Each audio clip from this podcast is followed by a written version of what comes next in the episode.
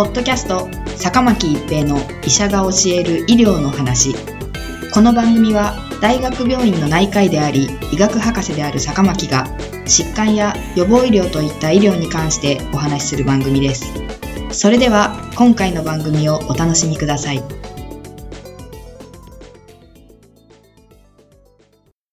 皆さんこんにちは、坂巻一平です。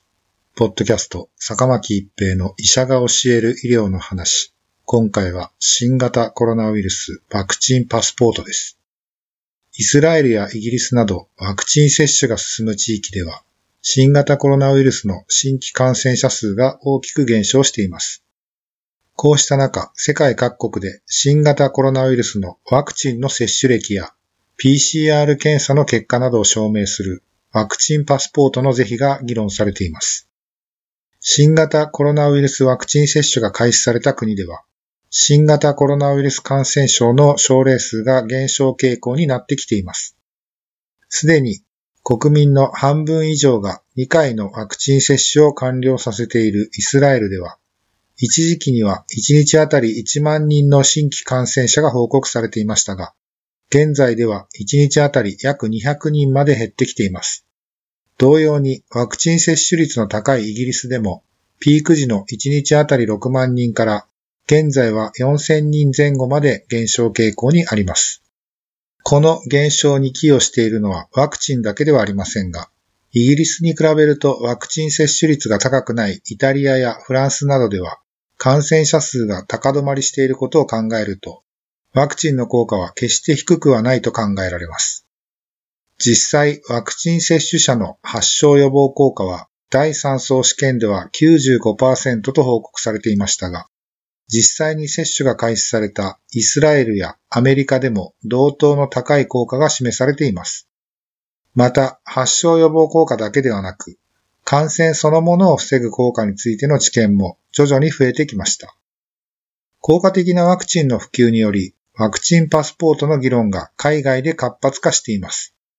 現在、バイデン政権、イギリス政府、EU がその実現性を検討しているほか、オーストラリア、デンマーク、スウェーデンがすでに導入を表明しています。また、イスラエルではすでにワクチン接種を受けた住民にグリーンパスを発行しています。このイスラエルのグリーンパスは、ホテル、ジム、レストラン、劇場、音楽会場などへの入場を許可するものだそうです。ニューヨークでも同様にワクチン接種者にエクセルシオールパスを発行しており、発行を受けた人は劇場、アリーナ、イベント会場、大規模な結婚式への参加が可能になるそうです。このワクチンパスポートとは別ですが、アメリカ CDC はワクチン接種を2回完了した人はマスクを装着せずに屋内に集まってよい。国内外に旅行してよい。新型コロナウイルスと診断された人と接触した場合も、症状が出ない限りは濃厚接触者として検査を受けなくてよい。という方針をアナウンスしており、ワクチン接種者の行動が緩和されてきています。こうしたワクチンパスポートにはメリットもデメリットもあります。メリットは社会経済活動の再開がスムーズに行われることが期待されることです。実際にワクチン接種をした人では、新型コロナウイルスを発症するリスクは低くなることが十分に検証されていることから、こうしたワクチンパスポートを持つ人たちの間では、クラスターが発生する頻度はワクチン接種をしていない集団と比べてずっと低くなると予想されます。一方で、このワクチンパスポートはデメリットになる可能性もあります。新型コロナウイルスワクチンの接種は任意であり、接種するかどうかは個人の判断に委ねられています。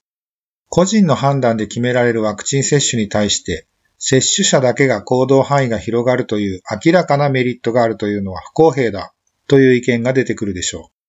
二つ目の問題はワクチンの供給の問題です。日本国内では医療従事者、高齢者、基礎疾患のある人の順で、今後ワクチン接種が予定されており、すべての人にワクチン接種の機会が訪れるまでには時間がかかります。そうした中で、ワクチン接種をした人だけに行動制限が解除されるというのは不公平感を生みやすいと思われます。三つ目の問題は変異株です。免疫逃避と呼ばれる E484 系変異を持つ変異株。これは今のところ南アフリカ変異株、ブラジル変異株などですが、これらではワクチンの効果が下がるのではないかと言われています。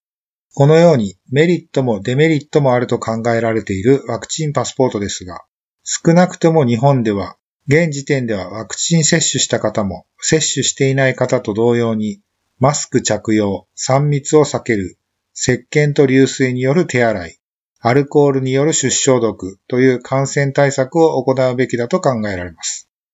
ポッドキャスト、坂巻一平の医者が教える医療の話。今回は新型コロナウイルスワクチンパスポートでした。ありがとうございました。